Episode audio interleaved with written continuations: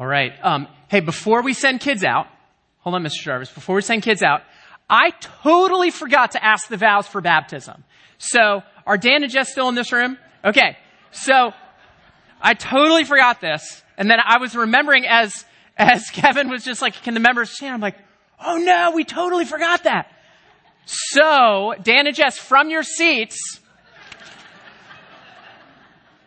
do you acknowledge your child's need of the cleansing blood of Jesus Christ and the renewing grace of the Holy Spirit? Yes. do you claim God's covenant promises on her behalf? And do you look in faith to the Lord Jesus Christ for her salvation as you do for your own? And lastly, do you now unreservedly dedicate your child a few minutes ago and promise in humble reliance upon divine grace that you will endeavor to set before her a godly example, that you will pray with and for her, that you will teach her the doctrines of our holy religion, and that you will strive by all the means of God's appointment to bring her up in the nurture and admonition of the Lord. All right, now if you are a member of West End Presbyterian Church, stand up. I have a vow to ask you as well. Do you, as a congregation, undertake the responsibility of assisting these parents in the Christian nurture of Emmy? All right, you may be seated. Okay.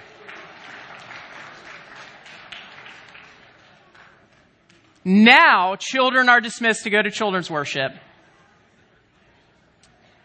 Um, you didn't know you would be getting some calisthenics this morning.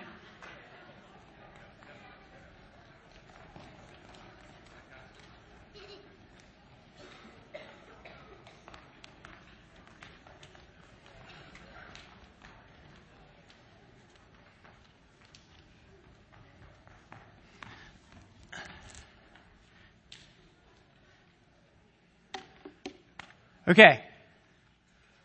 Are the kids out? Because this text is R rated. I'm not, I'm, I'm, well, I'm joking. It's not rated by the Motion Picture Association of America, but it is a major downer. And you are about to hear some stuff in this text that is going to make you really, really, really uncomfortable. Happy Mother's Day! Um, that's just, that's the way it works. When you hold to, uh, we uh, elevate scripture is that we are going to sit underneath it. This is where it fell. Numbers 25 is on this, the high holy day of Mother's Day. Um, but, uh, it is a major downer. The way most people divide the book of Numbers and it's called Numbers because there are two big censuses taken. Um, there's one at the beginning of the book, and there's one in the next chapter, Numbers 26. So what that means is that what we're about to read is the very end of the first section of the book of Numbers. And the whole book of Numbers is about the people of God leaving from Egypt, going to the promised land. All right? Moses wrote this book to the people of God, to the second generation, to say, we are about to take the promised land. Remember these things. Okay, that's what the whole book of Numbers is about. If you've been here for the past couple of weeks, you know we've studied the story of Balaam and, and uh, ba- Balak, the king of Moab, who asked Balaam, who's essentially like a wizard, and they asked Balaam to come and like cur- rain curses down on Israel but Balaam can't do it because he listens to the word of God and he actually blesses the people of God. He blesses Israel in what he's doing. He, he does the opposite of what Balak wanted him to do. Um, so that's what we just heard. And in fact, the last chapter ended on a high note. It ended with Balaam giving great blessings to Israel. It was, it, it was, it's glorious, it's great. Um, and you would think that Israel would then respond with great thanksgiving. Like, we just heard this and it's great, it's wonderful. Um, they do the opposite. And what we're about to get to is, uh, is the opposite of praising God. Uh, what the first, this is the last story of the first generation. Uh, this is the death of the old and a birth of the new, and its emphasis on the death of. Um, one guy wrote, This chapter spells out that Israel's sins, just like God's mercies, seem new every morning. So we get to this chapter, things were great, and then things come crashing, crashing down. Um, so I'm going to read this, and the way I'm going to do it this morning, I, I tried to figure out the best way to do this. Um, what I'm going to do is I'm going to, we're going to spend actually the majority of our time reading the scripture, and I'm going to read it and uh, give some commentary as we read it. So we'll read a few verse, a verse or two, and then I'll give some commentary. And that might actually be what we spend most of the time on. And then at the end, um, I have five points that I think we should hear out of this chapter. All right. So let's read it.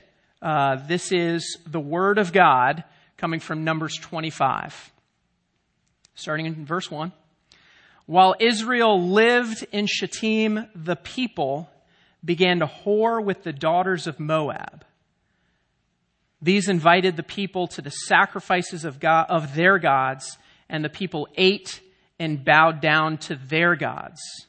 So Israel yoked himself to Baal of Peor. In just three verses, we heard what we should not do. Uh, they yoked themselves to another God.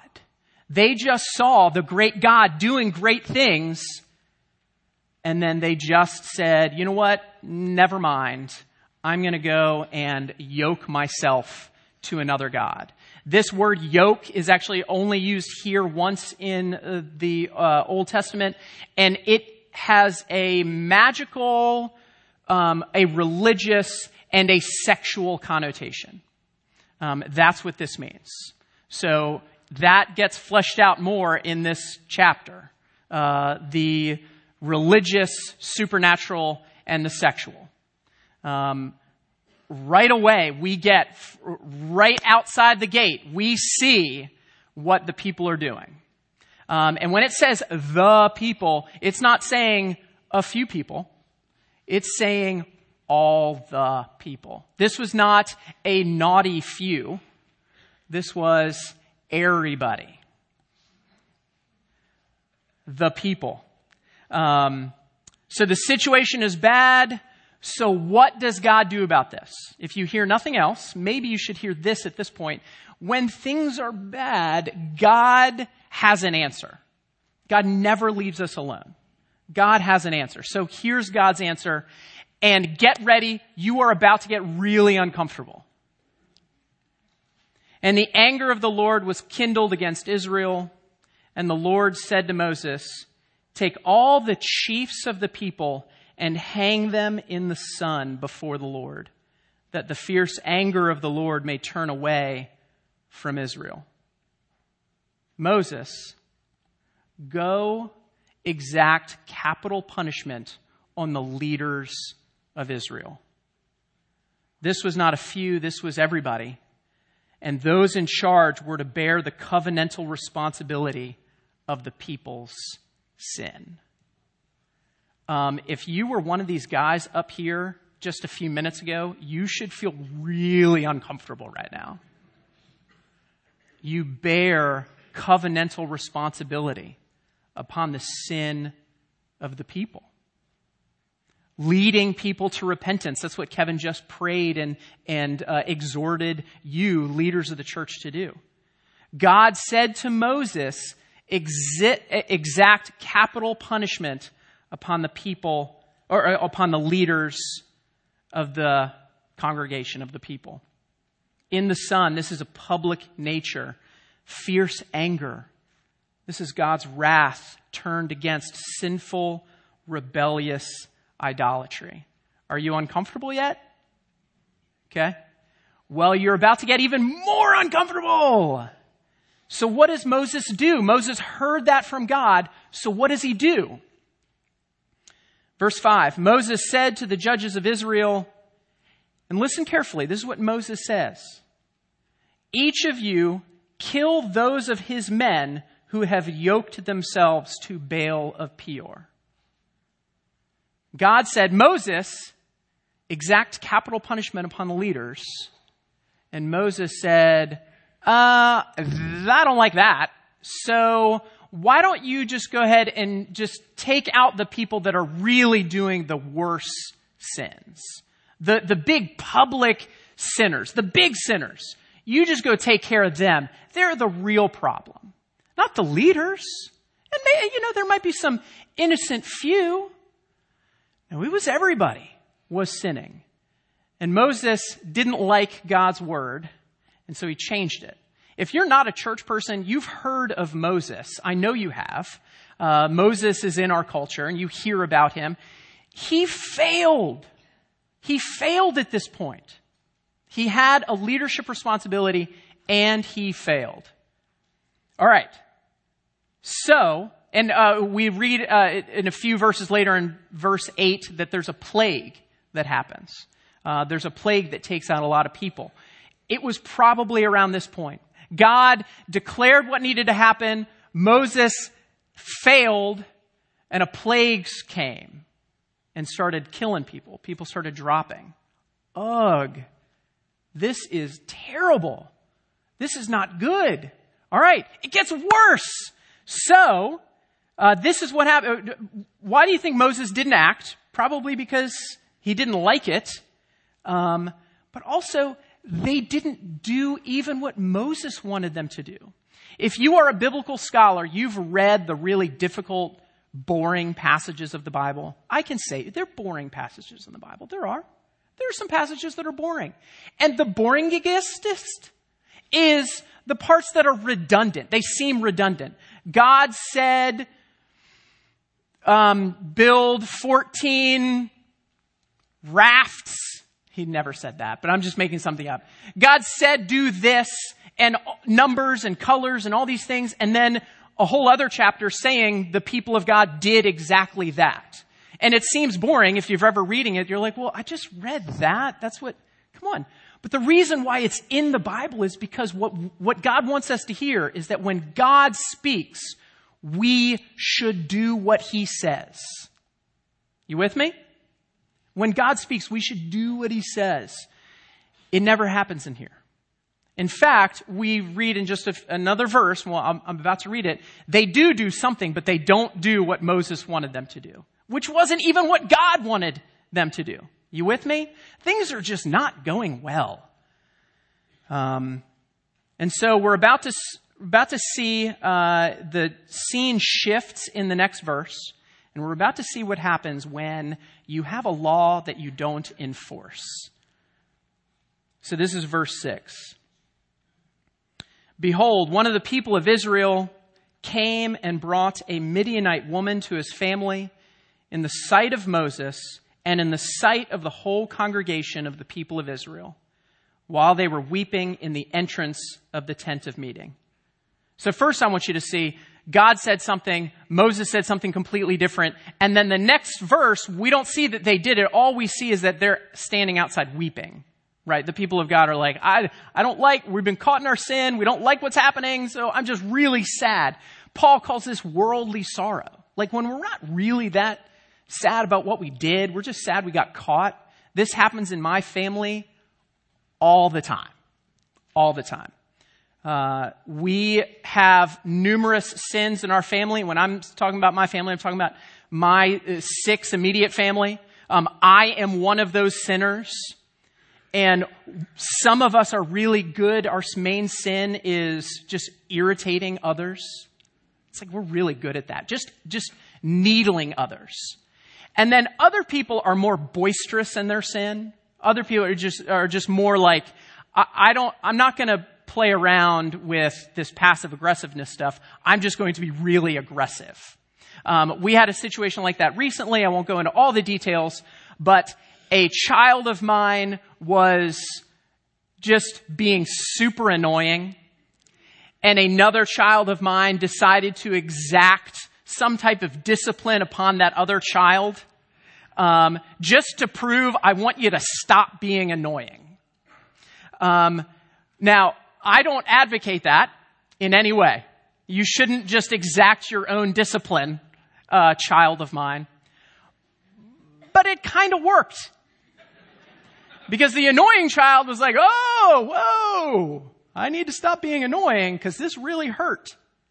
Um, not a good idea. Don't do it. Children of mine, don't do that. But there's something about a law, when there's a law that's not enforced, it's not really a law. Um, this guy, Zimri, we find out in a few verses, that's his name, and this Midianite woman, Cozbi, um, they uh, knew that this law wasn't enforced. I can go do whatever I want to do. What are you going to do about it? I'm just going to go ahead and walk into this tent and I'm going to do, in the sight of the congregation, I'm going to go into the tent of my family in front of everybody. Brazen, bold. I don't care what you have to say. I don't care what's happening over here. I'm going to do my own thing. And what they are doing is idolatrous. It is adulterous. It is illicit. It is all the technicolor sins wrapped up into one. What they're doing is horrible, brazen, bold sin. So if you're uncomfortable, it's going to get even more uncomfortable because this is when it gets graphic.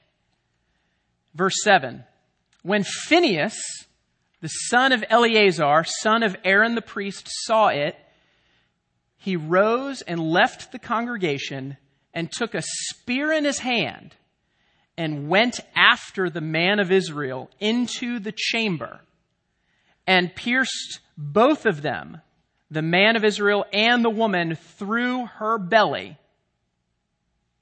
Thus, the plague on the people of Israel was stopped. Nevertheless, those who died by the plague were 24,000. So what we just saw was Phinehas, the son of the high priest, stand up, see this brazen sin, and he did something about it. Uh, and he did something very graphic and R rated. Uh, Happy Mother's Day! Uh, what, what he did um, should offend you. I, I, don't know if I don't know if I would say should actually. What he did probably offends you. It, it offends me. It, it, at first reading, I read that and I'm like, ah, I don't like this passage. Can we move on to something else? Um, so let me continue, and then uh, we'll we'll definitely talk about that. Don't worry. Let me continue. Verse ten. And the Lord said to Moses, Phinehas, the son of Eleazar, son of Aaron, the priest, has turned back my wrath from the people of Israel, in that he was jealous for my jealous with my jealousy among them, so that I did not consume the people of Israel in my jealousy. Okay. All right. Jojo, Jojo, I can go with you in that terrible things were happening. Everyone was doing terrible things. I can go with you kind of like the life of the judges. There are bad things and there's bad leadership. Moses failed in his leadership. I can even go with you that Phineas, you know, just kind of did something pretty bad, but he did it on good reasons. But I am out if you're telling me that God approved of what Phineas did. Um, what I just said is a summary of what happened at a dinner table at my house when we were talking about this story. I, because I was thinking about this story for a while and I just was talking about it and people were upset. Whoa, whoa, whoa, whoa, whoa, whoa, whoa. Whoa, whoa, whoa. God liked that? God liked that Phineas grabbed a spear and rammed it through a guy and a girl as they were doing something else? I, I, I can't, I can't imagine. So let me just say, I have three things I would say about that very quickly. Three things I would say about that. One is, Phinehas is not a vigilante at this point. He's not Charles Bronson. He's not going out on his own. That's an 80s reference. Phineas uh, is a leader in the Levitical priesthood. Phineas is the son of the high priest. Eleazar, his father, is the high priest, who himself is the son of Aaron, Aaron, the brother of Moses. Phineas is acting within his job responsibility at this point. He is upholding the sanctity, the holiness of the people of God.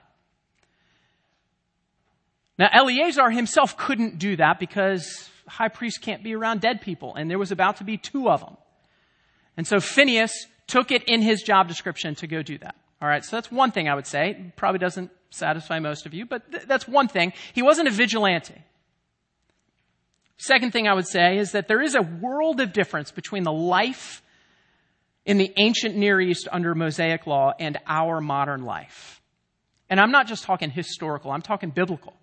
Jesus himself said he fulfilled the law. He fulfilled the law. He didn't just get rid of it, he fulfilled it. When we see stories like this, we need to see what God intends us to see. Vigilanteism is out. Justice, uh, justice for the wrath and the purity of the gospel. We need to see that Jesus is the fulfillment of this wrath, and we're going to see that in just a second. And then the last thing I would say is that it probably does scandalize you because of where we sit. You and I, um, uh, we don't like the justice of God. We, we, don't. We don't. I mean, I, I don't. I don't like the justice of God. I don't like being submitted under the authority of anyone else. I'm a good American. I am for myself. I am my own king. I don't care what anyone else is going to say. I'm going to do my own thing. We don't like justice. We want to talk about God as love. We want to talk about God as just, you know, he's just a caring grandfather. Just really nice. That's what we want to talk about. Um, I would tell you this. We should be offended not just by the justice of God, we should be offended by the forgiveness of God too.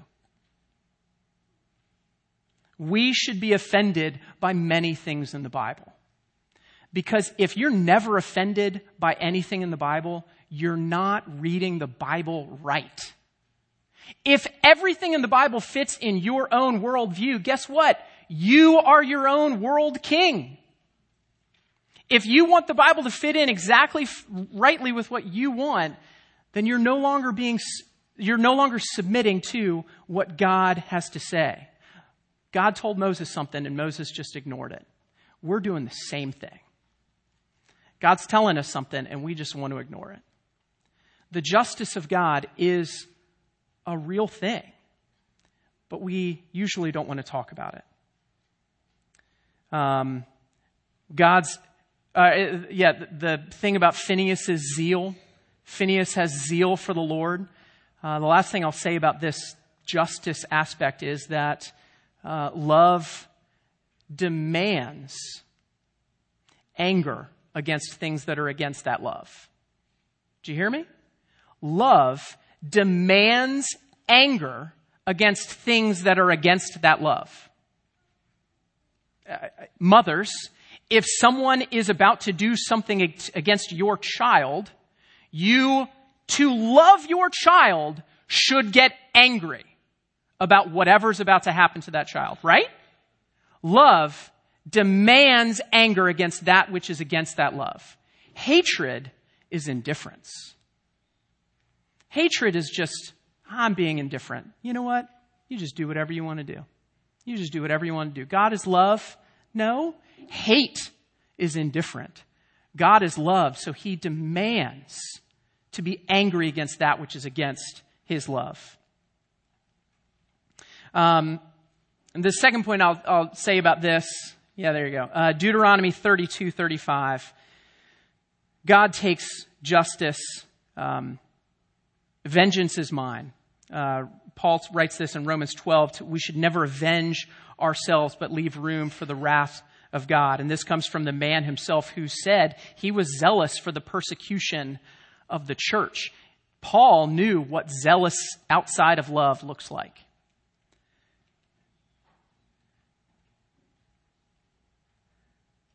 All right, I'm, I'm skipping ahead. Um, verse 12, right? That's the next part. I think that's the next verse. Verse 12.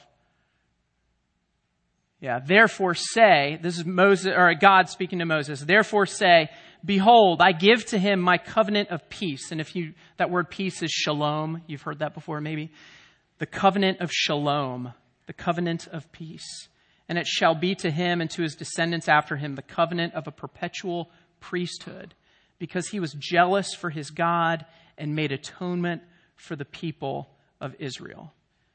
Phineas was jealous for his God and made atonement for his people. Uh, jealousy sounds bad sometimes, but in fact, jealousy is good within the confines of love. I am jealous for my wife's affections.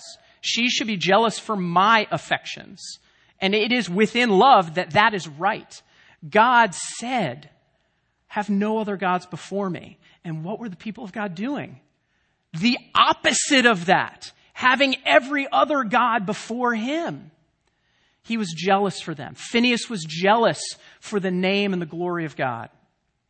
Um, all right, so in all of that, I'm going to say this. I want, I want you to hear these five points. This is, what, this is what I want you to hear. Number one, sin is never a private thing. Sin is on the inside. We are never far from a great fall. I had a man once tell me years ago that we are one, maybe two decisions away from cataclysmic failure in life. Every human being is one, maybe two decisions away from doing something that would destroy your life. Think about that for a second. Think about that. Sin is not a private thing, it affects all of us. It affects everyone directly and indirectly. Sin is what prompted Phineas to action. The, the sin that prompted Phineas to action was not adultery, not intermarriage, not even the brazen boldness rebellion of the guy and girl. His, the, the sin that prompted Phineas to action was the abandonment of the true and living God, the glory of God's name. This chapter is a reminder of that. So I'll just say this. Maybe your repentance is too shallow. Maybe. Maybe you and I just are repenting a little bit. I repent of the sins that I've been caught in, or I repent of just not being nice, or I repent of being mean to that guy or saying the wrong thing. Maybe it's too shallow. So we should think, maybe, uh, maybe we should repent of our regular rebellious idolatry. You and I do it. So, related to that is the second point discipline is a good thing. Discipline pursued out of a passionate zeal for God's honor is vital to the spiritual health of the community. This is about the people of God taking sin seriously. Me and a, a friend of mine, Davison, just yesterday uh, did a little bike ride, and I usually ride my bike by myself. And so when I ride my bike by myself, I just do my own thing. I don't uh, you know, I'm praying or I'm thinking or listening to podcasts, whatever I'm doing. And I'm riding by myself. But I was reminded yesterday what it's like to ride in a group of people. And there's like a, a, a, a pack of bikers and it's like a big supported ride. So there's a lot of people and we're riding together. And I had forgotten, and it takes, takes a few bit, uh, bits to like remember what it's like to ride with a lot of people.